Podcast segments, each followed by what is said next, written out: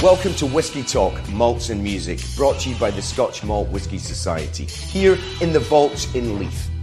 My name is Vic Galloway. I'm a broadcaster, author, musician, and music journalist. And the idea of this podcast is to bring together single cask, cask strength whiskies, and music. I ask creative people to pair up four drams with four pieces of music. We discuss their selections and we go off on tangents into their lives and careers. I hope you enjoy. Slàinte mhath. Welcome to Malts and Music, James Yorkston. Hello, Vic. How are you? I'm good, thanks. Yeah, uh, good to have you here. Now, James, we should say uh, straight away, right at the beginning of this podcast, that you and I are old pals. Very old friends, yeah, yeah. I think I've known you longer than my own brother. So I've known you since I was about three years old. Yeah. Uh, we've made music together. We go back right to the beginning of our lives, pretty much. Um, so there probably will be the occasional comment or whatever that people might go, that sounds a bit over familiar. Right, yeah, yeah. But yeah. there you have it. Uh, now, James, pairing up music and whiskey is quite a, a kind of esoteric, odd concept. How have you found the process? Well, I've enjoyed it, but I mean, I didn't. Uh, I didn't approach it with any particular scientific uh, uh, manner. Yeah. I, I just uh, I tasted the the whiskey, and I, I just the first thing that came to my mind, I, I wrote down. I, th- I thought that was the obvious and best way to do it. That's I've- I've, enjoyed yeah. it. You know, it's been nice trying these. Uh, Different whiskies, and it's been good listening to the music again, and also perhaps getting a few things to you that you might not have heard because uh, you're obviously very knowledgeable in your music taste. Well, no, I mean, as I say, you and I go back a long way, and I still have compilation tapes that you made me on cassette. I've still got them all in the collection, and you've always turned me on to music that I've never heard before, and hopefully vice versa. Yeah, of course, but, of course, But, yeah, but, yeah, yeah. but certainly, you know, one of the reasons I'm into reggae, for example, um, is partly John Peel, but partly your, your good self as Yeah, well. but, but I mean, for me, obviously, it was my brother. My, one of my elder brothers was into reggae, so he passed it on to me. I mean, it's just how music just, works. yeah, it's just it? how it works. yeah. But you've always dug deep and you've always gone down musical paths that a lot of my other friends and associates don't go down. So you always present music which, you know, sometimes I dislike it, Yeah, yeah. sometimes I absolutely fall in love with it. But that's yet again. the- Yeah, I've always had that mining thing where I like going back, trying to find beautiful things within, deep in the mine, you know. And that, quite often that means going back to the earliest version, especially with traditional music. So you can hear the kind of purest version. But also on a track like um, uh, King Crimson, you know, the track Red.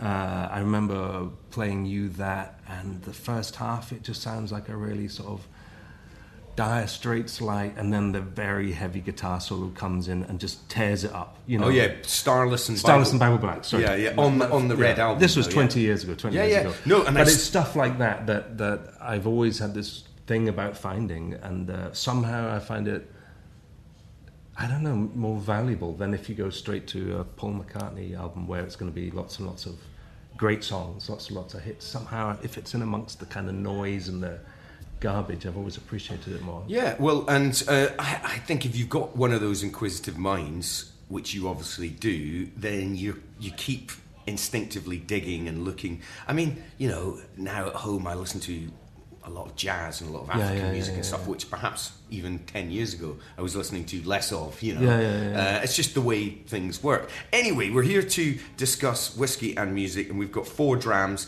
four pieces of music without giving the game away straight away. um, you are also, as well as a massive music fan, you're a whiskey fanatic as well, and you're one of the first people that I know of my sort of generation that really went into whiskey like a good 10, 15 years ago, like really Oh, it was longer, maybe than, even it was longer, longer than yeah. that. It was 25, Yeah. almost 30 years ago. I remember, you know, you grow up and you don't really know, or I didn't really know anything about whiskey, but then the interesting bottles started uh, landing on my lap, gifts from people. And then I, I seem to remember the first one I got, which really showed me that whiskey could be very different, was. Of course, Lagavulin, which is one of the one of the main ones for people as a sort of gateway to help my bowl. This this tastes completely different to what we'd had up until that time, which was you know the bells and all that sort of stuff. You know. Yeah. Uh, so that was a big one for me. But then I remember also getting bottles of Irish whiskey um, from uh, relatives, and really struggling through this kind of supermarket stuff, but finding something within it. Mm-hmm. And uh, the lack of money and the quantities of whiskey just led me to drinking more whiskey. Yeah, yeah, but no, you're absolutely, and, and you're not the first person to say. A lot of people, and myself included, once you've gone past the, you know, the blends and the, and the sort of basic, you know, bells and grouse and all that stuff, with no disrespect to them, of course. Yeah, yeah. The, the really heavily peated Oh, stuff, yeah, the yeah. Laphroaigs, the Lagavulins, they blow your mind. Yeah, of course. And then, of course, you you realise you don't have to have that extremity at all times. We do have out of the four drams, a, But they're like the biggest fireworks. yeah, we have a know. peated one towards the end. Yeah, but let's go into dram number one, which is, uh, as with the Scotch Malt Whisky Society, has a brilliant uh, title Flowers Crushed by a Falling Oak Tree. 73. Uh, 0.128 is the cast number, uh, and here's a little bit of chat about it. It says, Our introduction was adorned with honeysuckle, potpourri, and apple blossom, the sweet fragrance from which blended with toffee apples, green herbs, and lemon sponge cake, topped with milk chocolate. That's just a little taster of some of the of the uh, more you know verbose tasting notes. What do you think about the tasting notes? Do you like the stuff of that? Oh yeah, I think they're hilarious. I mean, uh, I, uh, it's funny that the words that I had there was cho- I had chocolate in there as well. Um, no, I love I love playing with language. Yeah. you know, and that's kind of nonsensical, but at the same time, it's good fun. Good fun, yeah. And I think one's allowed to have fun. Yeah. So Well, no, I'm all I'm all for I'm all for. Um, So this is part of the juicy oak and vanilla Oh, yeah, flavor it- profile. It's a Speyside. Yeah. It's 59.4% alcohol. It's uh, a 10 year old as well, and it's a second fill ex bourbon barrel. So there's some of the facts and figures for you. the apple comes out straight away. Yeah, on the nose, definitely. yeah, yeah. Yeah. It is quite fruity, actually. Um, now you've tasted all these, obviously, to Yeah, pair yeah, them up. yeah, I'm tasting them for the first time. All right, okay. Well, good luck. Yeah. okay, cheers.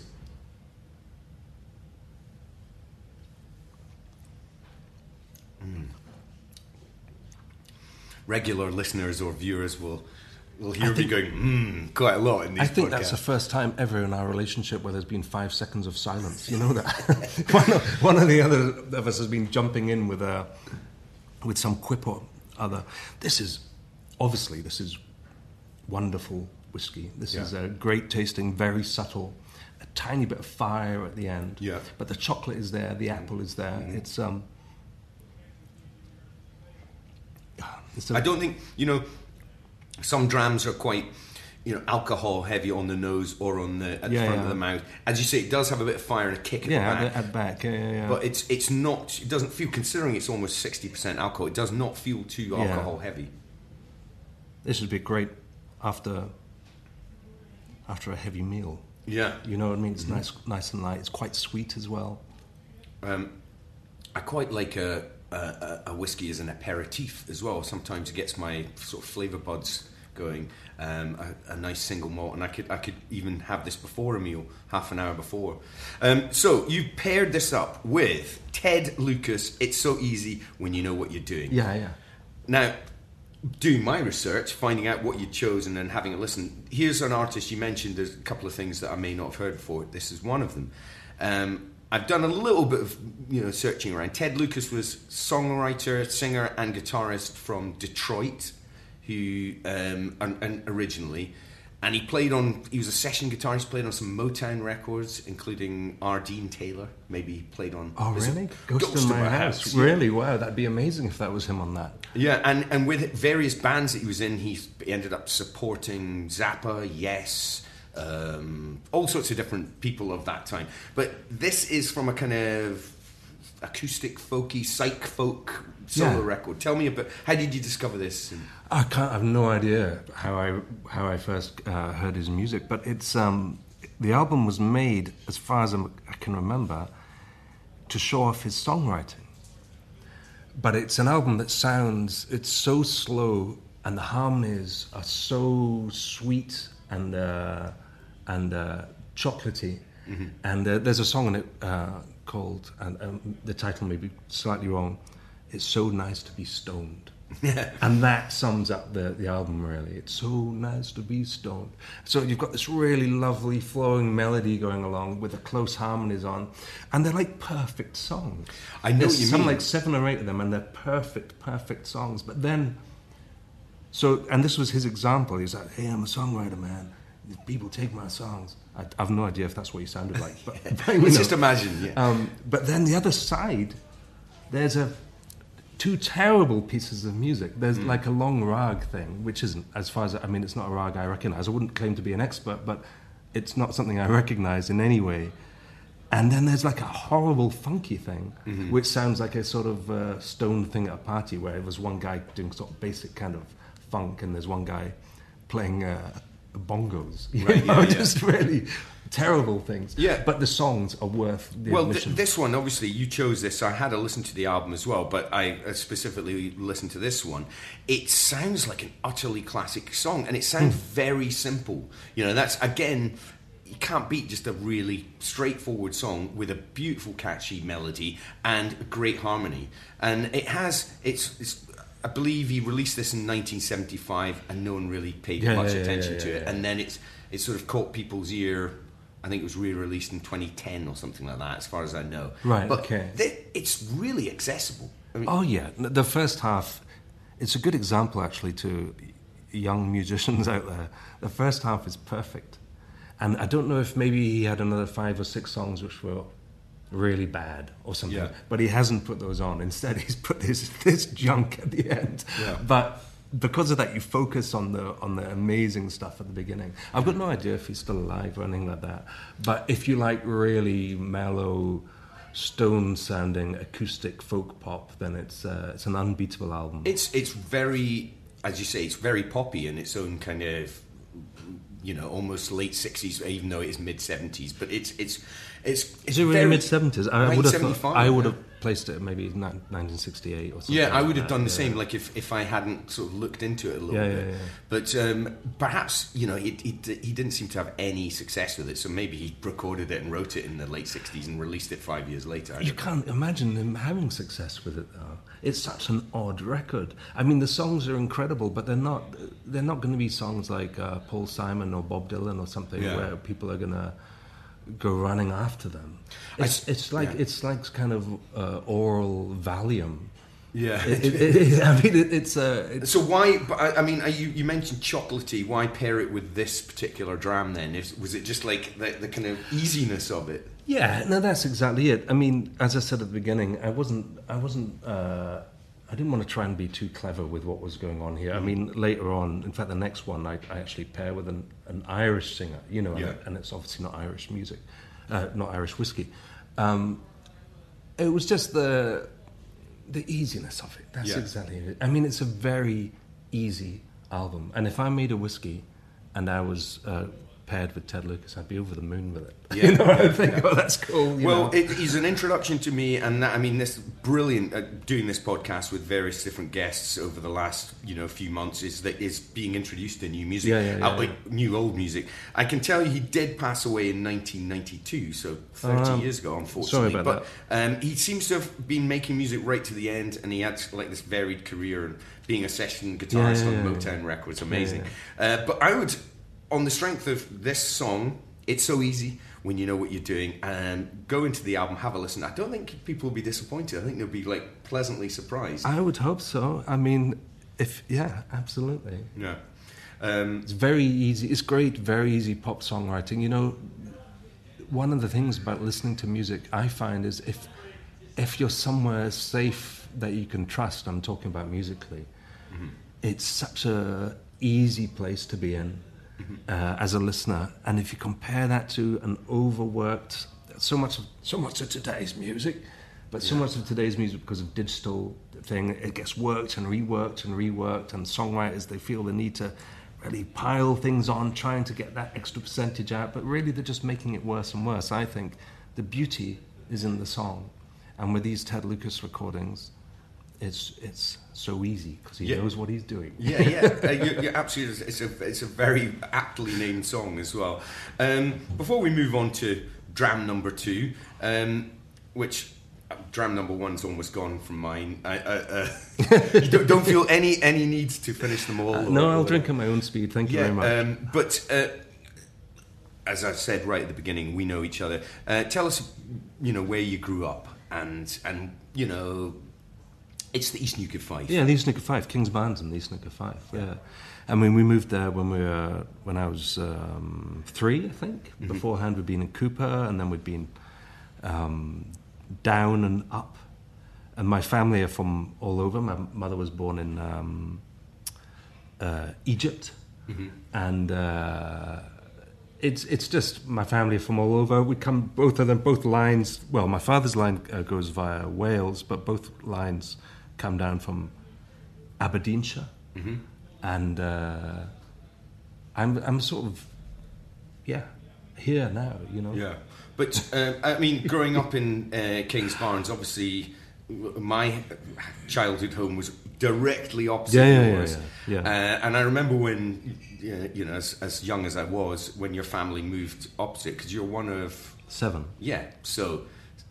Wasn't quite seven children at that point, but there was, I was like, "Wow, loads of people to play Yeah, with," yeah, yeah, and yeah, that's yeah. exactly what happened. There was loads of games of Tig and Oh you yeah, know, I mean, I remember most of our, our, our shared childhood being wonderful. you Yeah. know? I mean, and you were definitely missed when you left the village because I mean there wasn't much to do in the village. Yeah. And uh, so yeah, I mean, we yeah we were best friends for a good few years, you know, and the fact we're still talking here is Mm. yeah.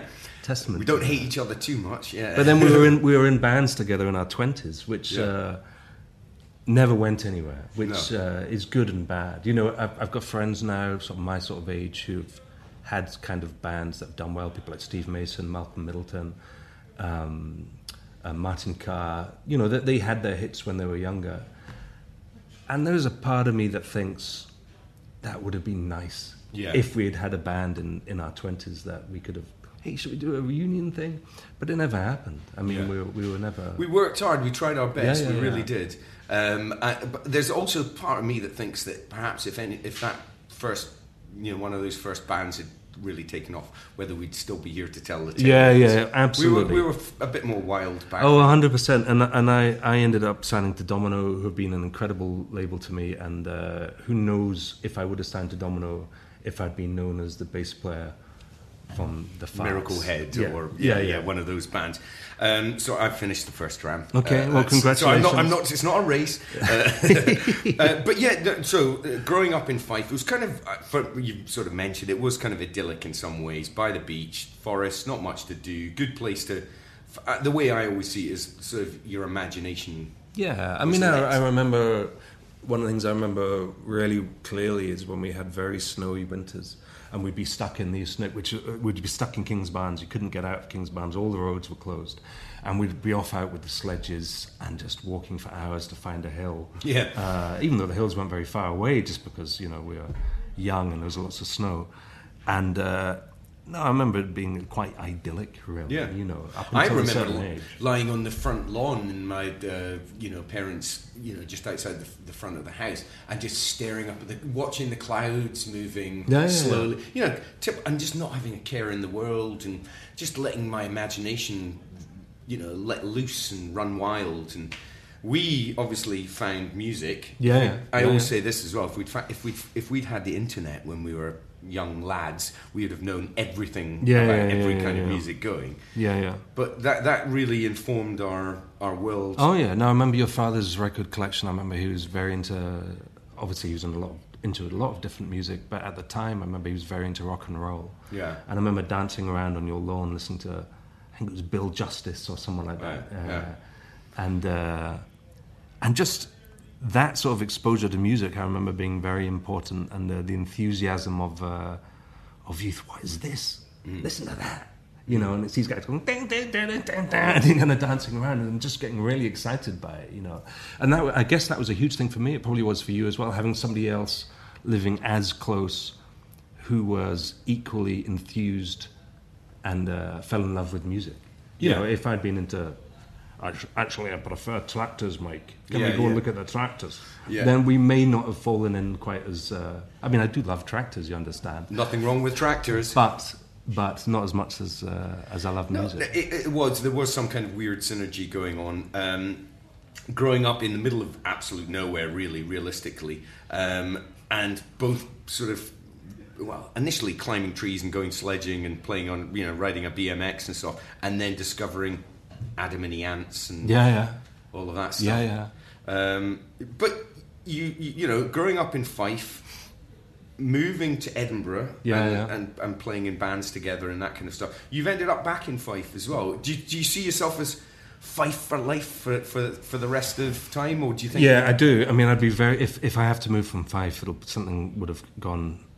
Uh, I don't want to say wrong. I don't want to tempt fate, but yeah, I I, I, I can't. I, I absolutely love living in Cellardyke. It's so quiet and uh, peaceful, and my studio is right by the water, and the kids can walk to school, and uh, there's not much to do, not much to spend money on. You know, I still spend a lot of time on the road, so I'm away from Fife quite a lot. But uh, no, I absolutely adore it there. I love Edinburgh. You know, I love Edinburgh, and uh, three weeks ago I had a couple of nights in Edinburgh in the middle of the tour, and we were staying up near Morningside Way, and I, I was walking around those old big houses and things, and remembering how much I loved going for long walks in Edinburgh and the smells when the rain's been coming down, you know, and uh, and the architecture. You know, there's some great things about Edinburgh, but it was a funny thing. I had like a calling to go back to Fife. Yeah. It was it was I'd been in Edinburgh for almost as long as I'd been in Fife, and I was like, and I had to move back, and I've I've never once regretted it. And the difference is, I've always used this as an example. The train from Leuchars, I mean from uh, London to Waverley takes about four and a half hours, and then it's about an, an extra hour to get to Leuchars, and then a half hour drive to my house. And I've never missed that that hour. I've never begrudged that hour. I've never thought, bloody hell, I wish I'd stayed in Tollcross still. Yeah. I'm delighted to be in Fife. Absolutely love it. Well, you never know. You might have your old neighbour become a neighbour again one day. Because I'd quite like to go back to Fife if if uh, things allow. But you never know. Let's move on to dram number two, um, which is uh, called "A Day at the Fun Fair." Um, it's a nine-year-old Highland whiskey. Uh, alcohol uh, content is 58.9. It's the spicy and sweet profile. Um, it's nine years old, as I say, recharred hogshead cask. And here are just a couple of tasting notes. We imagined a sunny day at the fun fair, queuing for candy floss with the wind carrying a whiff of chestnuts roasting on an open fire. Uh, on the palate, we moved on and had grapes on a skewer dipped in chilly white chocolate with a mug of steaming hot white mulled wine. Uh, so many, you know, descriptions in there within two sentences. Um, yeah, how did you find this then? It's 68.49 uh, a day at the fun fair. So when I was, uh, I don't normally drink Irish whiskey. I've never really been a fan of it. There's there's a few things I've had over the years which I've enjoyed, but uh, I've never really been a fan. I remember flying over to Dublin once and uh, uh, doing a long interview that happened to be held in a distillery, and I was wondering what was going on. Why is it in a distillery? And then there was lots of photos, and I was like standing beside the, the barrels. Why am I beside the barrels? All this sort of stuff, and. And then the thing came out and it was an advertising promotion. And all the time the guy had been asking me what I thought about Irish whiskey, and I was like, no, I'm not really into it. You know, there's that whole kind of cat thing that I don't like, the kind of. Um, I used to work in a kennels, in the catteries, and there was, there's the smell of the cattery came through the Irish whiskey too much. Oh, right, wow. So, uh, That's certainly not a good recommendation. no, no, it's not a good recommendation. Um, so I've never been a fan of Irish whiskey. This obviously is Scotch. Yeah. But the first thing I smelled was something in there that really reminds me of Irish whiskey. Okay. But not in a bad way. Not in a bad way, right. And okay.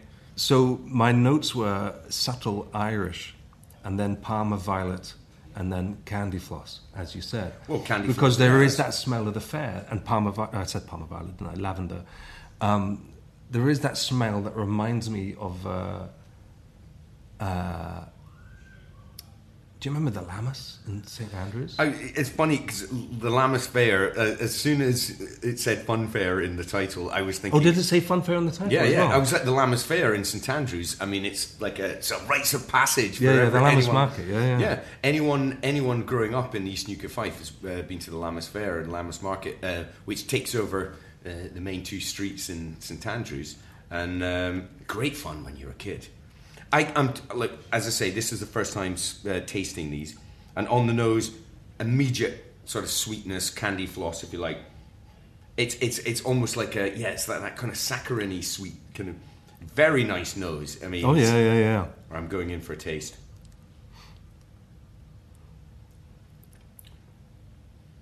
How strong is it?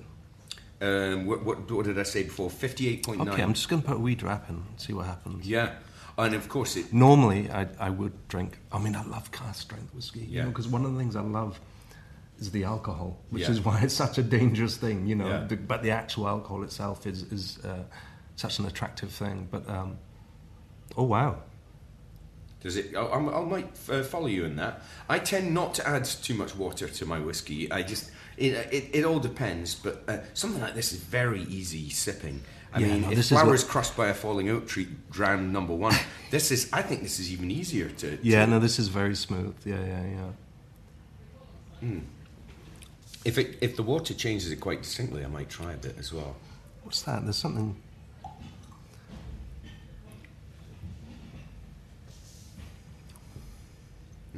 Even the nose, uh, you know, it smells different when you add some water on this one. Yeah, no, that's a that's a very drinkable. Isn't it just now you no so you've you've mentioned irish whiskey and you've paired this That not Irish. Obviously, that isn't Irish. no whiskey, but you, yeah, yeah. you've mentioned sort Yeah, of as a theme Yeah, I- yeah, yeah, ireland and you've chosen uh, an irish singer here Yeah, yeah, uh, elizabeth cronin bess cronin Yeah. And you've gone for a little pack the little pack of tailors Yeah, right? yeah, because it was the only one on uh, Spotify. yeah, but but it, a cla classic example. Not that I'm a world expert in Bess Cronin, but Yeah, I yeah, mean, yeah. this is a cappella. This is her singing. yeah, uh, yeah, unaccompanied. Yeah. Yeah. And uh, t- t- you you mentioned right at the beginning of the podcast that you, you go to the source. You try and find the unadorned, like the, the primal, the, the the essence of a kind of Yeah, music. yeah. And this sounds like that. Yeah, this What- is uh, it's sean-nós, which is uh, the old style unaccompanied uh, music from uh, Ireland, really. And uh, Bess Cronin, Elizabeth Cronin, was um, a singer from Cork, Kerry sort of way, and she um, she was recorded twice. One by uh, Alan Lomax, and I think he recorded this uh, Little Pack of Tailors, which is a great song. Yeah. Yeah. Little Pack of Tailors. And she's got such a lovely, soft voice. And because she's an Irish speaker, um, by I love the fact she sort of pauses for breath as Yeah, well. yeah, you know, but she's kind of, some of it, it's, uh, she's, she's singing it in such a, uh, syrupy, not syrupy is the wrong word, such a fluid accent. Um, that some of it sounds like she's singing in reverse, which is something I adore. And she's she's one of my favorite ever singers. I mean, I'll I'll, I'll sit down and listen to her her output just all the way through, you know. And, and she brought some incredible versions of uh, of songs too, things which have become very well known in the uh, traditional canon, things like the Good Ship Kangaroo, you know, that she brought through. And uh, so that's why that's why she's there. She's always on my mind. She's one of the favorite, one of the best singers for me. She's the essence of everything that I like almost about music, which is right down to the beginning. And there's no. Um, I love a good vocalist. I love. Um, do you know the X Factor that program? do you know when people go on the X Factor and they've, they've got these incredible voices and they can do all that gymnastics and stuff? I love that, and I'd love to be able to do those vocal gymnastics, you know, but I can't. And uh, someone like Elizabeth Cronin, it's just it's just like she's barely opening her mouth, you know, and she's just singing very very quietly. And fortunately for us, Seamus Ennis, um, the great pipe player, um, um, uilleann pipe player, he also recorded her, and he got a lot of the long ballads out of her as well. So, so there's an incredible, there's a wealth of of. Uh, Apparently, there are 80 um, song recordings of her, uh, of her, but the the you know she no doubt knew way more than 80 songs. Hmm. But apparently, there are 80 songs in an archive. Some, most of which are public, but there's some private stuff as well. Which, I mean, someone like yourself might one day have access to. They'll go, "Oh, James, come in, listen to this song. Would you be interested in maybe doing your own version of it?" That's the kind of thing that can potentially happen. You, yeah, I don't know if there's 80. I mean, that's that seems as though there's a bit more than, than I than I know of. But uh, I know there are some that they've kept in the family, and maybe they're, they're not uh, great quality or, or great quality recordings wise, or maybe they're they're different versions. Um, she had um, her work was put out maybe 20 years, I can say 25 years ago, but I could be wrong. A, lovely book on Four Courts Press, which was a whole book about the songs and all the different versions, and then it had two CDs at the end. And this was the thing, this was the gold, the CDs. Yeah. And the book was very interesting, but unfortunately, the book had a few. Um, tiny, tiny little mistakes in. Like um, the notations that were shown were from different versions that she had sang. And because of that, it, it got a one high profile critical kicking.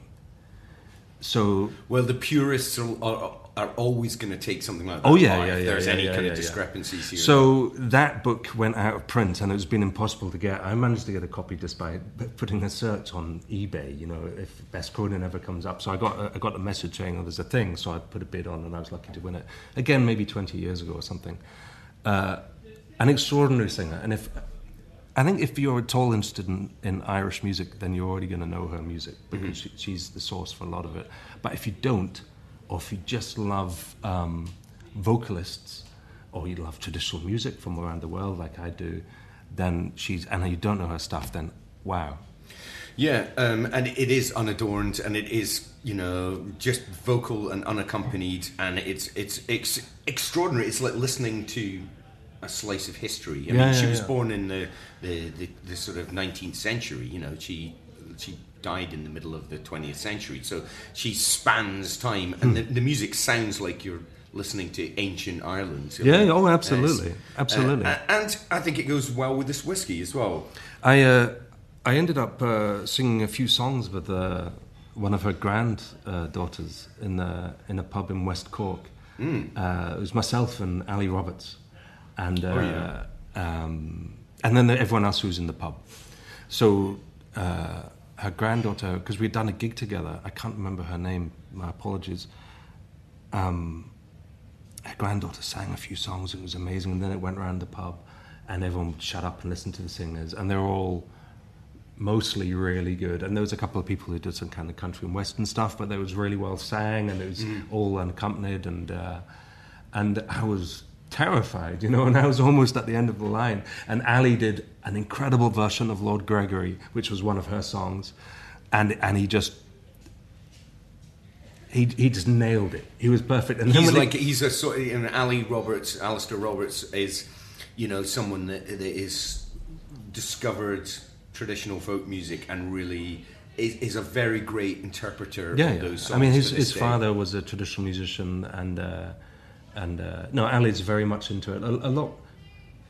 How He you- studies it and he works at it a lot more than I. How, how did you discover this kind of? Because we grew up, as we mentioned, Adam and the Ants and uh, you know Madness and things like that. We got into as kids, and then we discovered punk rock, so Sex Pistols, The Damned, The Clash, Buzzcocks, etc. We our first gig was The Damned, um, exciting stuff, life changing actually. But then you know, as we played in groups, we got into all sorts of different music. But you definitely discovered, and it led you on your own acoustic music path in a way. Yeah, you yeah. discovered folk music, traditional music, and, and what was it that attracted you to that? I mean, and, and why get into that particular thing? I think, I think the answer is that in the in the sixties, in the mid sixties, my father won half a house in the poker match, mm-hmm. or so he says. How true this is, we don't know. But this is one of his stories after a couple of drams. And so we had this house just outside Skibbereen. And when he first got it, was barely a roof, there was no running water, there was no electricity. So we went there every summer from from when I was born, basically onwards. I mean, there's photos of me down there in the pram.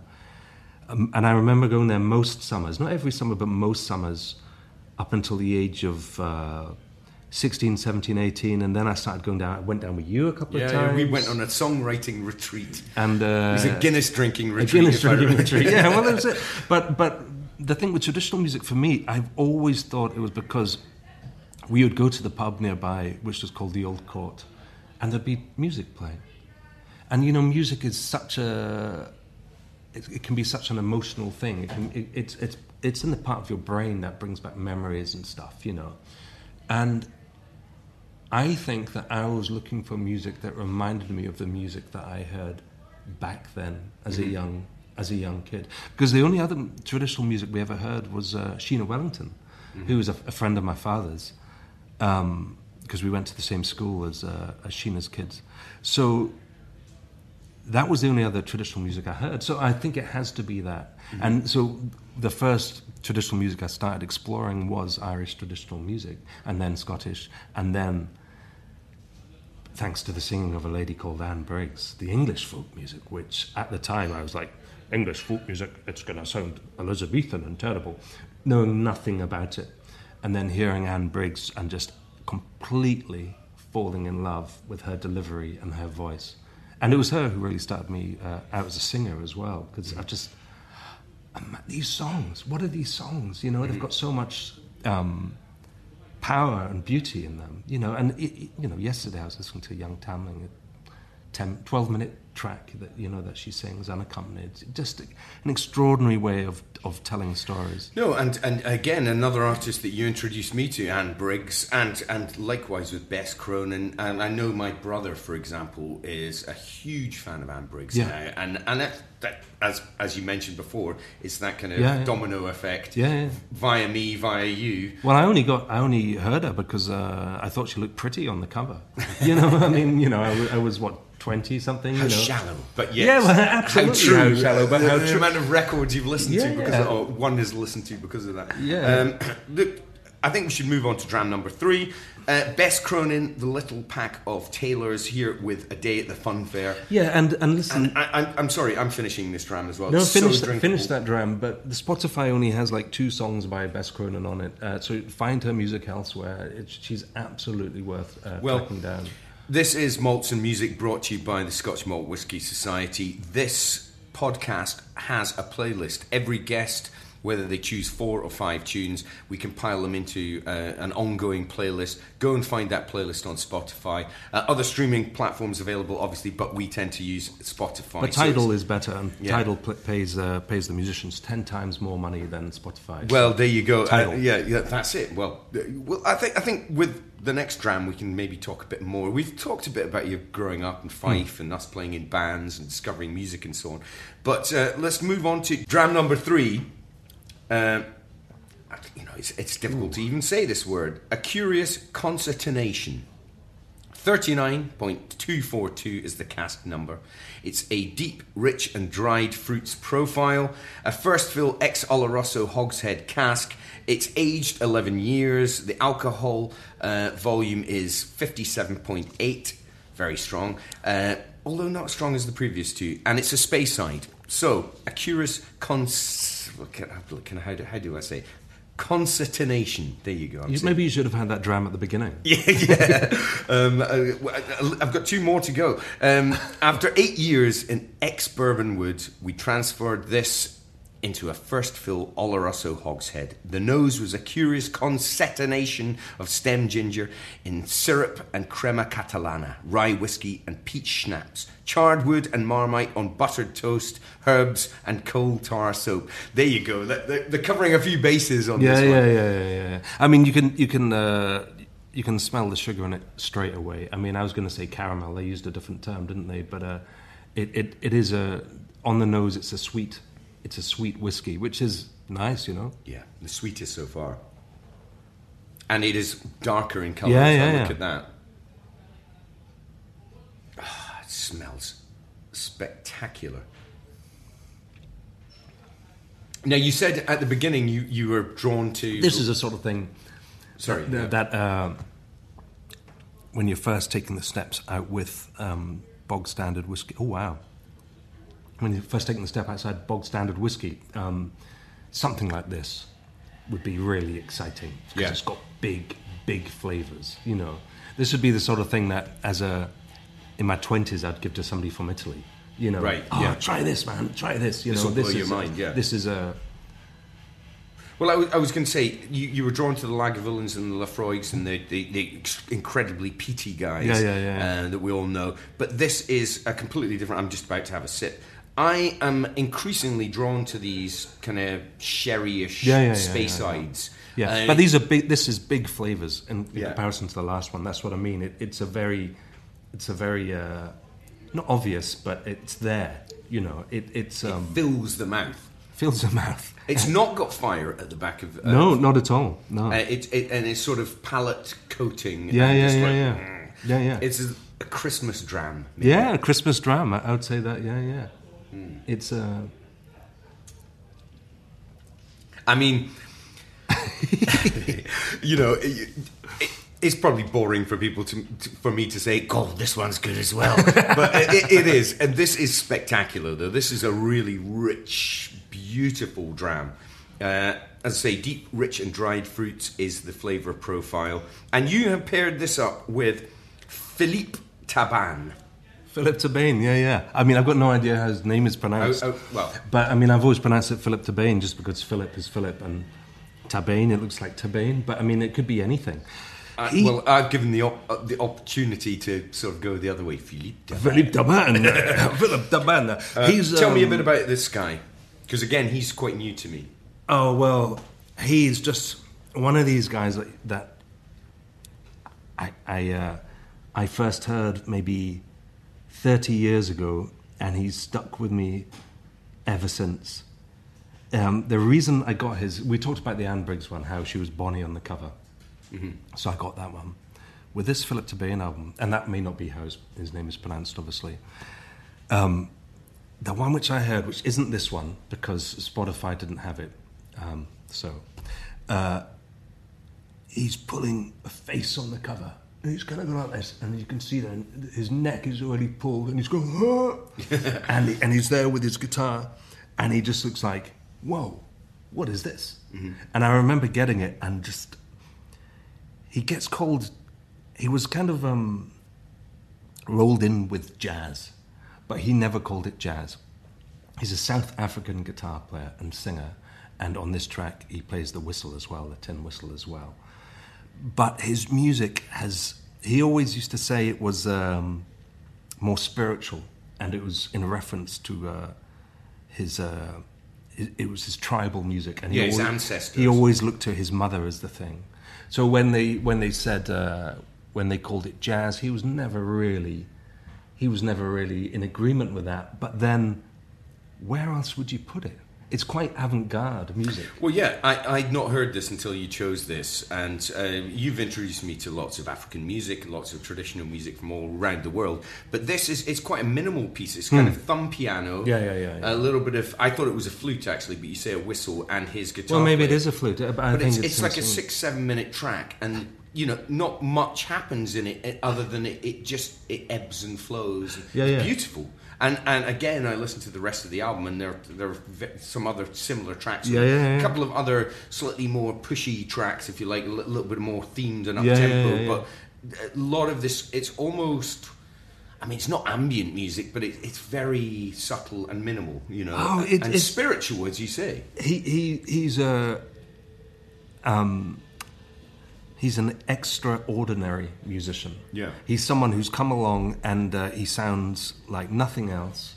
And he carried on doing that through throughout his career. Although he, he did work with bands and stuff, and I kind of think it diluted it a bit. And um, but it, the albums where um, it was just him with the malombo, um, the drums, and uh, and just yeah, him on Malombo the guitar. is the name of the band that he's. Well, yeah, I think it's probably. It's know, him plus, you know. Two, it's like the fall. You know what I mean? Yeah, it's yeah. the fall or something. You know, it's yeah. Marky Smith plus. Um, but on this one, it's just him playing with a guy called uh, uh, Gabriel Sonny Boy Thobejane or something. I wouldn't quite know how to pronounce it. And and Gabriel is playing, or Gabriel is playing uh, the thumb piano, the mbira, and he's just jamming along Philip Tabane's just jamming along with the tin whistle and he's singing through it as well. So you've got that mm-hmm. flute noise, that kind of. Yeah. And then halfway through, he puts the flute down and he just picks out some of his incredible guitar. And that's. It, he's just one of those guys who would start with a riff and just kind of running after it, and then he would start singing along. So a lot of his uh, albums have got. I'm not going to say. I'm going to say scat, but I don't mean in the I don't mean he's like going dooby dooby dooby, yeah, but he's yeah. singing along in the in that style. Improvising, yeah, yeah, yeah but where he's he's uh, matching what he's playing on the guitar, and it's just it sounds like nothing else, and for me, that's hugely valuable. Again, you know, going back to the source. Some of his, uh, some of the stuff later on in his career when he's playing with bands, as I said, isn't really for me when it's the full band thing. But uh, well, this this track is called Ditha Beng or Dita Beng. Um, it's from an album called The Indigenous Afro Jazz Sounds of Philip Tabane or Philippe Tabane. Yeah, yeah, yeah. Um, and Malombo is the band. Um, it's it's to me, uh, you know, people might have their guards up if they if they hear avant-garde. yeah, yeah, yeah, scary. yeah, yeah. This is something. It, it is slightly avant-garde, but it's something that you could put on and re- relax and lose yourself in. It. Oh, yeah, It's- my it's kids not love un- yeah, well, your kids love it. yeah, right? well, They- I mean, they don't leave the room when they put it on, which they do, they do with some of the stuff. Yeah, know, well, so. fair enough, fair enough. Uh, Uh, no, it's an amazing album. I was very pleased to see it on Spotify. It's not my favorite album of his, but it's one of my favorite albums of his. Yeah. And uh, and he came to mind when I was when I was. Uh, yeah, and the so reason why the this reason particular dram and this particular piece of music? because You enjoy drinking them and listening to them at the the, same time. the silence that Philip Tabane uses in his uh, in his music is and and breaks too is like a bridge.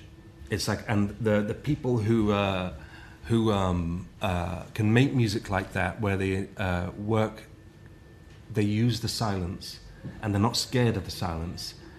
I think that's uh, a great thing. You know, there's too much noise in music, and with this dram, there is that it's so thick that there is that kind of bridge element to it. It's just like it's all there. And it, it, it came to mind. I mean i, I can't really say why. But Yeah. uh, what have i written down? Caramel hints of peat funnily enough and thick. And it just that's what it came by. But again it's that thing i would love to be paired with uh, philip tabane if, Yeah, I, if i made yeah. a whiskey. I, I, I mean and this is a delicious he's an, whiskey. as I said, he's an extraordinary uh, musician, and uh, and uh, this is a very good whiskey. So. Now, just you know, going to put a briefly wee bit talk- of uh, water in this. I'm, I think I'm going to do the same. It just caught the back of my throat a little bit there, but in in a nice way, in a fiery way. Um, you can you've got the you mentioned you know. mentioned Domino Records. Talking about your career, I mean, you've had an incredible career. Uh, forget the, the, the the bands that we were in, although we did our best, and some of the, we we wrote a couple of good tunes. But you know, you signed to Domino Records. You put out your first album, Moving Up Country, 2001, and you've there's 10 official studio albums countless eps and singles and compilations and different kind of self releases and things like that but i think there's, am i right 10 official studio albums now under the james yorkston Um, I- moniker I think I'd have to count, to be honest. Right, I mean, okay. I mean, it, it's what I've always thought an album is an album of songs, and I've definitely put out more than ten albums of songs. oh yeah i You know, know- you that, know what I mean, so- i think with domino there's as far as i know whether it be Yeah, well, let's say ten. I mean, I, I don't know. That's good. Yeah, That's yeah, yeah. Ten yeah. albums in 21 years isn't bad. I mean, that's, Yeah, yeah. that's almost up with the fall, who you mentioned. um, you know, it's it, it- not. Some people put out, you know, four albums in 21 years. You know, and, and to, to- It's, it's all about quantity and, and not quality as well, as, as you know. No, you know, Mike. When when Vic, sorry, when we were when we, we should were, quick quick disclaimer. We knew it was Uh, gonna happen This is going to happen. Yeah, we yeah. discussed this in advance. Um, everyone knows me as Vic, Vic Galloway, radio personality, uh, and so on. Uh, but um, uh, my real name is Michael, and James. We've known each other for a long time, so Yeah, the yeah. occasional Mike slips out. So there you go. Just a, you heard one earlier as well. But anyway, go So on. in the tw- in our twenties, we were we were uh, in bands. Uh, we signed a couple of tiny wee record deals, or maybe just one tiny wee record deal. We did a bit of touring. We did some good shows, some terrible shows. We wrote some okay songs, a lot terrible of terrible songs. songs, you know that sort of thing. But when I signed to Domino, the point of me saying all that is, I was aware how valuable it was to have a record deal with a good record company, because we, God knows, we had tried. yeah, yeah. You know, we had sent stuff to Peel time and time and time again. I don't think he ever played us. He played. He played Huckleberry, one Oh, of the later bands, yeah, and Right. as did Steve Lamacq. Oh, I remember Steve Lamacq, but uh, no, no disrespect to Steve, John Peel. You wanted John Peel Yeah, to play. yeah, yeah. You John know, he- Peel played one one of the I think the, the, the one of the first EPs. But anyway, Oh, right, yeah, okay. moving on, moving on. Okay. Because John, Peel became a champion of yours. To, I mean, obviously, he sadly passed Hmm. away, uh, but and on your first album, uh, he was he was a fan. And did he not refer to you as the the greatest singer songwriter of his generation, or yeah, some some some nonsense like that, which I've put on every or Domino Press have put on every press release since, since. Yeah, yeah. Well, I mean, you do when it's some like um, Peel. Um, Well, we grew up listening to him. Oh well. yeah, yeah, yeah. No, it's hugely important, and and his mu- the music. I think he was uh, the music that he played was hugely important in my musical education as well because He would play Bess Cronin. Or Oh, he would play Philip Tabane. Yeah, he'd, he'd play Ted Lucas probably. You know, uh, and he played he played me. I did a session for him. You know, which is ex- extraordinary. You know, and uh, so an important part. So what were we discussing? So yeah, I signed to Domino, and the point was, I'm going to take it seriously. You know, I'm not going to let the the time the, the What were the options though? It was gonna. I, I seem to remember you working in a bookshop or something around that time. Yeah, I was working in a bookshop. I was working in the old James Thins, and uh, I just got uh, plucked from some kind of obscurity to do uh, a tour with John Martyn, the Thirty dates or Thirty Days or whatever it was, Some good stories about with that. John Martyn. Yeah, yeah, and. Um, Things I don't know. Things seemed to be happening. It was it was a weird time. I got mixed up with some some people down in London who were who were very enthusiastic about my music, but I ended up signing to Domino because my lawyer, when they saw the the the other record company, sent me a contract. My lawyer saw it and said that I wasn't allowed to sign it. It was such a bad contract that if I insisted on signing it, he was going to have to resign as my lawyer. Wow. You know, Yeah. so that's a bad contract. Yeah, no. And when a lawyer says something like that, yeah, yeah, you yeah. know, But yeah. you and I had been out watching uh, Future Pilot AKA. I know. right? Well, that's that's the night that you met Laurence Bell, who runs Domino Records. We we went out on you know to watch some some bands and have a couple of beers. And Laurence came along for a few beers afterwards. Yeah, yeah. I remember speaking to the Pastels, and they were like, "No, we're going back to Glasgow." And but this lanky bloke went, "Yeah, I'll come for another beer." Yeah. And it was Laurence, and you guys, I distinctly remember you hit it off. Laurence and I talked about punk rock, and we bonded over the Stupids and Yeah, bands yeah, like that, yeah, Ipswich bands. But you and he bonded over American Best- hardcore and traditional folk music. Yeah.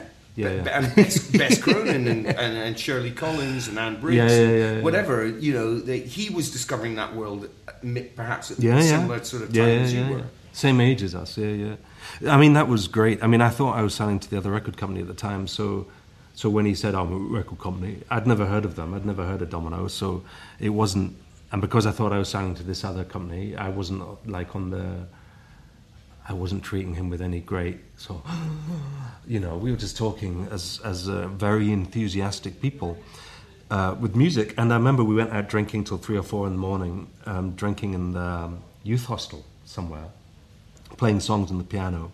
Aberfeldy, let's The- give them a yeah, shout. the guy Riley Briggs there, yeah, from yeah. Aberfeldy was playing Neil Young songs and uh, Beatles. songs. Of course, drink responsibly. Don't go out till three or four in the morning, and uh, you know, go to uh, strange youth hostels. But uh, it did happen that night. But he, uh, I didn't think I'd see him again. We exchanged addresses. I didn't think I'd see him again. But like maybe a week later, I got a small crate of CDs. I was skint at the time, completely skint, and I love music. So this crate of CDs coming in my door, it was just, oh my lord, look at this. And there was stuff on it like Papa and Four Tet, uh, which is just absolutely right up my street, you know. So I sent him back down a CD to say thanks. I sent him back down a CD of the Fence Collective, who had been talking about. So it had King Creosote, um, HMS Ginafore, Unpock, uh, Lone Pigeon, and then at the end I put four of my songs at the end, and uh, he just got in touch and said, "Is that you singing at the end?" I said, "W- w- "Which one?" He said, "Is it the Lang tune?" I said, "Yeah, that's me." And he said, "Oh my God, do you want to sign a Domino record?" Yeah, it's my favourite one on the. Company. And I was like, well, no, I'm signing to these other people. But then my lawyer rang up and said, um, I can't have you signing for these this first record company because the contract's so bad. And he could hear the deflation in my voice. You know, this was end of my 20s, all, all my 20s looking for a record deal, and he was one getting taken away from me. And he said, out of, you know, some kind of forlorn hope, is there anyone else who's shown any interest? Mm-hmm. And I said, well, there was this label actually called Domino Records. And he was like, yeah, And he was great. like, yeah. what are we doing wasting our time talking to these idiots? Get on the phone to Domino, see if they still want you. So I wrote, Dom- I wrote Laurence a very apologetic email.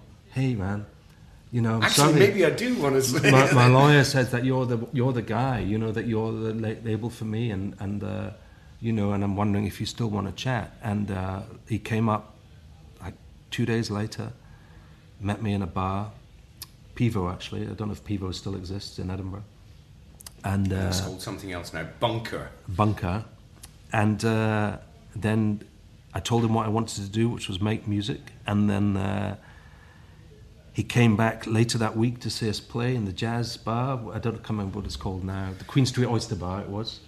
Yeah. And uh, I, I, I came to the show, I remember. Um, and uh, but there weren't that ma- many people there. It was a little showcase for him, really. Yeah, you know. yeah, yeah. And you sounded good and played well. And yeah, he signed you yeah, and he signed us, and we had the contract on the table the following Tuesday. 21 years later, 10 albums later. Um, to move the podcast along so it's not too much of an epic, and I feel slightly ashamed. Look, look at your glasses. Uh, having sips and, and being Yeah, very I'll- I'll responsible. tell you- I'll tell you I'm what- about to finish dram number three. But let me tell you, As though, our listeners and viewers will always know, I tend to drink all the drams, but I think I'm going to do the same in this podcast. You're going to have to carry me out the room, James. No, um, with yeah. the exception of uh, the COVID years, the last 20 years, 21 years of my life have, have been spent touring. So, Mm-hmm. and when you're on the road, there's you, you can drink every single night, yeah, and um, no one looks at you in a funny way.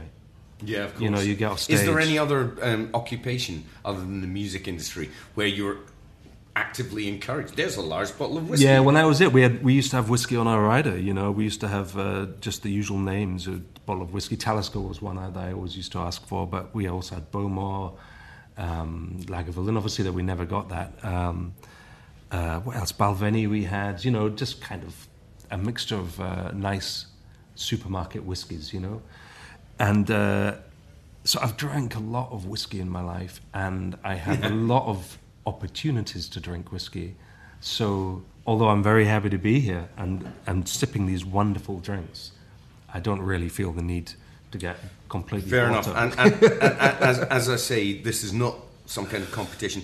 To me, uh, a curious concertination uh, was the finest ram so far. I mean, they're all completely different, uh, but I tend to be sort of attracted towards the deep, rich, and dried fruits profile, and that was a great example. Yeah, of that was that was a very nice one for me. It wasn't the most subtle of them, but No. that's not a bad thing. As I said earlier, it's the one you'd kind of give to people Uh, if you're presenting Scotland. Blowing someone's mind. Say, hey, taste this, man. Just l- taste this. you And know. even after a water palate cleanser, I'm still feeling it coating my mouth. Yeah, It's yeah, delicious. yeah. I mean, I'd, I'd very, very happily give a bottle of that to anyone and be very proud Yeah. to be okay. coming over. Moving on to dram number four with James Yorkston here on Malts and Music. We've got Tar in the Night, which is 16.50.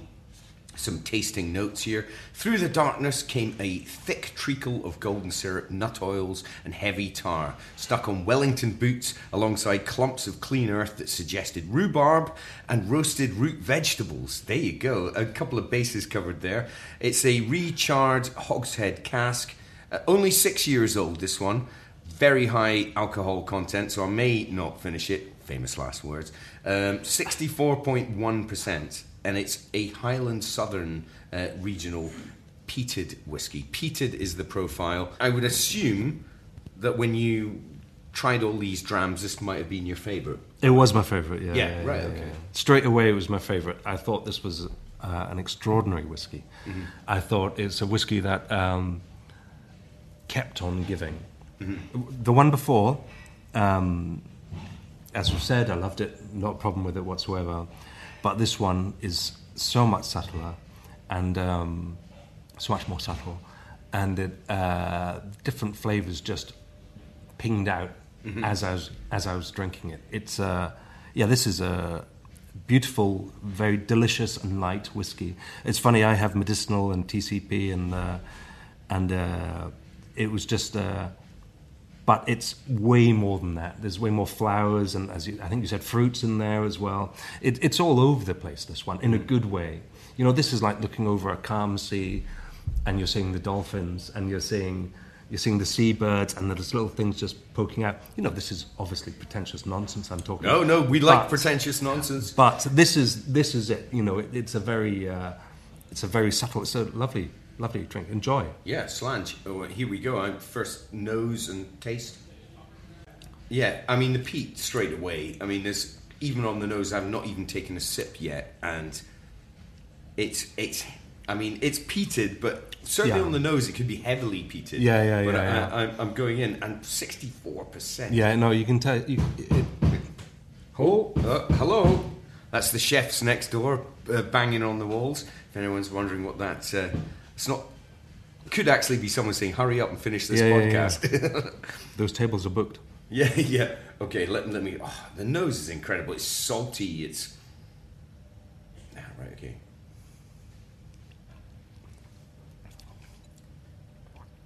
Wow. Actually, as someone that's you know drunk a lot of peated whiskey, there's a sweetness to it as well. Yeah, yeah, and that's really good. I remember actually from drinking this that I actually preferred it with a wee bit of water in as well. So Yeah. I'm just going to put a wee bit of water in, I'm going to keep the water out just now. which is I my want. But by the way, with whiskey, I do tend to have water or Yeah. ice, uh, ice in it. I know people say it's not allowed and stuff, but No, no, no. Uh, uh, Each to their own. Yeah, yeah. Uh, and this is the thing. It's it's kind of you just you discover music in any way, shape, or form that you can do, and the same with whiskey. I think if someone wants to stick a couple of ice cubes in, that's up to them. oh yeah, no, you should definitely put some water in it. Opens it out. Yeah. It's um. Yeah, no, this is a this is a lovely, warming, subtle. I know it's got the fire in it. I know it's got the the, the peat, but especially when you put some water in, it's it's just uh, yeah. Oh wow, there's a great aftertaste as well, right at the very back, which yeah. Tar in the night is quite a good. Tar in the night.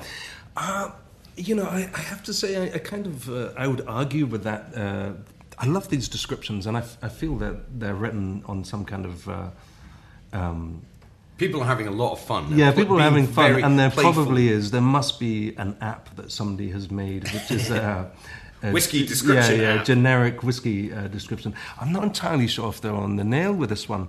For me, this is a lot lighter, and it's got it does have a tiny wee bit of vanilla there as well. And Well, as, uh, as I was saying, I think it's sweet for a peated whiskey. yeah, yeah. You don't tend to get sweetness from a peated whiskey, but this has got. a- and this is floral as well. It's it's a this this is a lovely whiskey. This is um, probably um, probably my favourite of, of the four. Yeah, I thought it might be. Um, it's it's extraordinary. but I, I, I have. I've I've I've enjoyed them all. I know I haven't finished them, but I've en- I've enjoyed them all.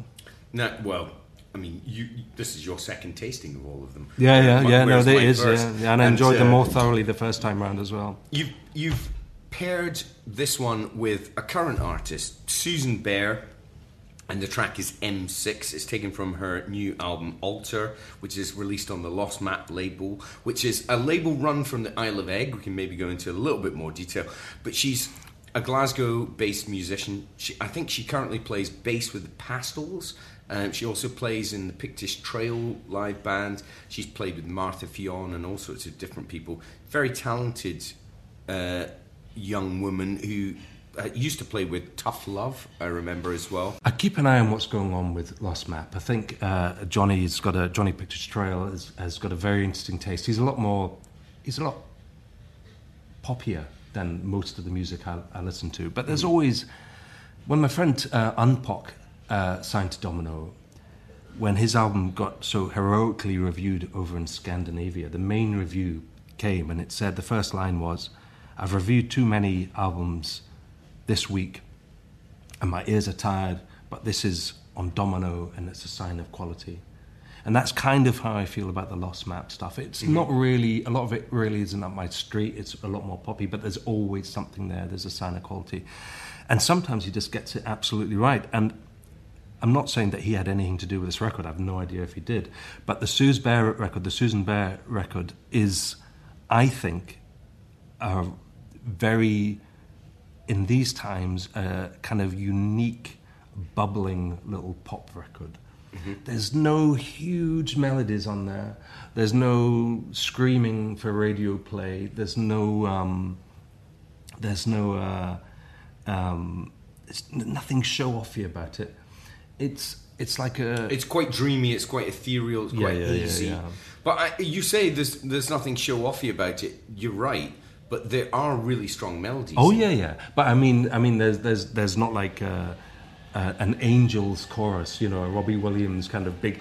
Yeah, no, no. You know, it, it sounds to me. I, I love her chord changes and her way with melody. I have to say, I think the the throughout this album and previous things I've heard, Yeah, yeah, yeah. Uh, there there's something you know particularly melodic. you Yeah, know, yeah. because she plays with so many other people, Yeah, perhaps, and she's a, become Well, an uh, exquisite songwriter in her own way. You know. Yeah, I mean, uh, the, the, in this song, there's the ooh, bit, which is which is I'm a sucker for, you know, that sort of thing.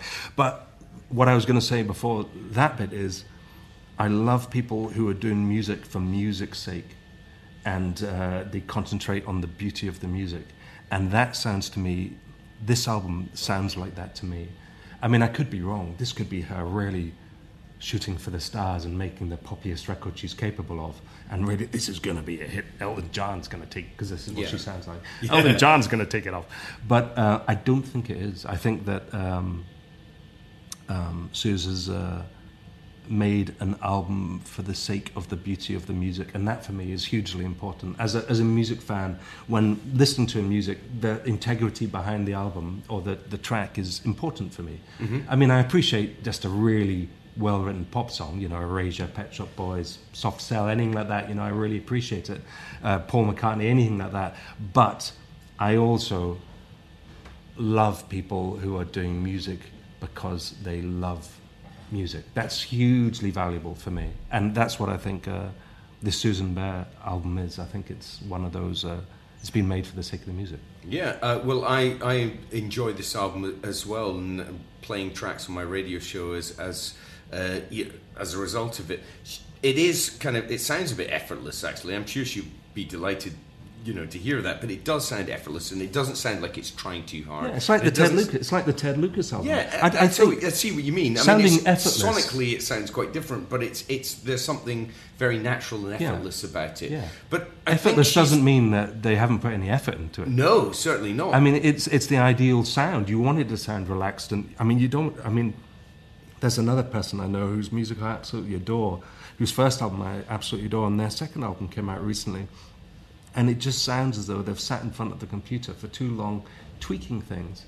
So instead of the kind of lovely, relaxed feeling that you get with the Susan Bear album, where you just think, "Oh, this is perfect. I don't have to worry about this album," um, you get the kind of feeling, "Oh, why did they do that? Oh, why did they do that?" You know, they've they've, they've fine tuned. yeah, they've tried to get the, you know, to take their music to the next level, um, which is radio land for most people. Um, but I don't get that at all from this record, and uh, and as I said, that's valu- very valuable to me, and that works with this whiskey, because this whiskey for me is it's although it's peaty and it does sound a bit weird, me putting it in this context, it does have a kind of well here I am quality about it, which. Uh, again, you know, it, it's it's the best thing. You know, when you come across anything, a book or a, a drink or music, anything which is uh, just presenting itself, and you know you can trust it. Um, that's a, a great thing, you know. To Well, it's a great a great soundtrack to any any dram, but particularly this one.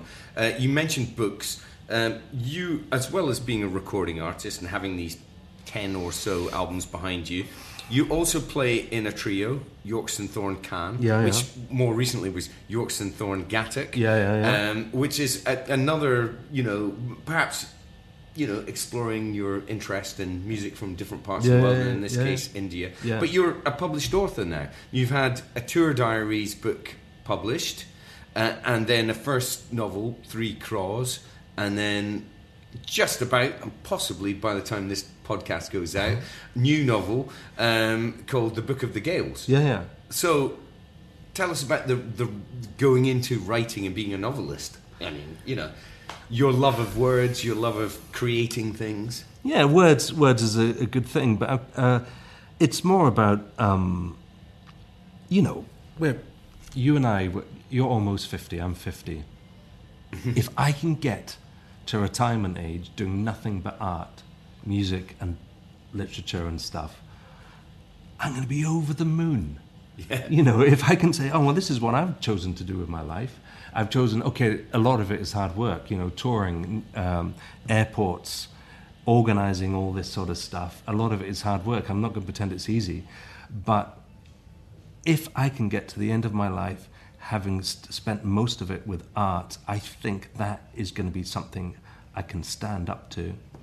On my deathbed. Stand yeah. up deathbed. I don't know if that's going to work. Lie down to. Lie down to. Lay in the but, grave and look up at. Yeah. But creating is depression's a horrible thing, as I'm sure you're aware. Creating is something that just takes me far away from it, and it it, it leads me to a very. Uh, I just feel as if I'm me writing books. I wrote books in my 20s. They were awful, like the worst things. They were as bad as the songs that we wrote in our yeah. 20s, if you can imagine. I've never know. read any of no, them, no, no, so no, I can't no, comment. No, no, but I mean, I never really finished any of them. But uh, writing is just such a wonderful headspace to get into.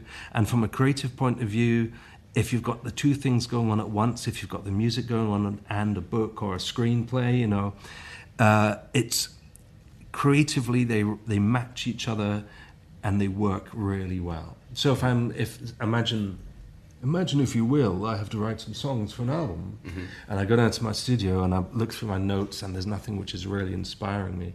But then I remember I'm halfway through a novel, and say, oh, well, I can just go into the novel and just flood the prose out, and it's a it's a great thing to be, to be able to. So sometimes one part of your brain, sometimes one part of your brain might be I have I have some melodies yeah, here. Yeah, yeah, I can I can you know jam on a little melody on my own, and sometimes it's like nah, it's not really happening. But I've got words. let me let me sit and type or scribble or whatever. It just gives you another somewhere else to go as a path of least resistance. Yeah, and that's what I'm trying to do with my life. I know it sounds really pretentious saying that, but it it comes down to the thing. We're so most of us in this country are so lucky that we have things like what's left of the NHS and things, that we can, we, we do have the option to try and make a living out of art if that's what, if that's what one is into. And I think when you see that the people who are trying to get into this country, you know, you see these poor refugees and uh, risking their lives to get here. If I wasn't going to do music or art or whatever because I was a wee bit worried about the, what the review was going to say. I think yeah. it'd just be an insult to all those guys and girls, yeah, you know, and all the people a, who are taken a, away and that's a great point. Conscripted into war. You know, if you look back into the First World War, the Second World War, and the conscriptions that took place, I wouldn't have wanted to go to war. You know, so there's a part of me that thinks I'm doing this to because I have the I have the option. And the book I'm is gonna, just I'm going to put it on the record. Uh, we are pretty much the luckiest people that have lived in the history of humanity, and um, you know, what you and I personally. Well, perhaps. Yeah, yeah. yeah. Well, we're, I mean, we're, certainly two of yeah, yeah two of them. Yeah, yeah, yeah, yeah. And uh, uh, you know, we're lucky to be able to you know, make art. And, yeah, yeah, know, yeah, and sit here drinking cons- whiskey. Yeah, conscripted and sit here drinking whiskey. Not being conscripted is a is a hugely important thing, and I think it's it's all it, part of that for me is not wasting one's life, and for me, doing art and music is the thing that makes me feel as though I'm not wasting my life, you know? Well, James, I think that's a fine way to end today's podcast. Uh, Malts and Music with James Yorkston. Thank you very much. Brought to you by the Scotch Malt Whisky Thanks, Society. Thank you with this much. lovely Tar in the Night 1650. Yeah. Uh, uh, no, extraordinary whiskey, and I'm glad you left it to last. Old pal, it's great chatting yeah, to you. And Cheers. Uh, All the best. And uh, thanks for watching or listening.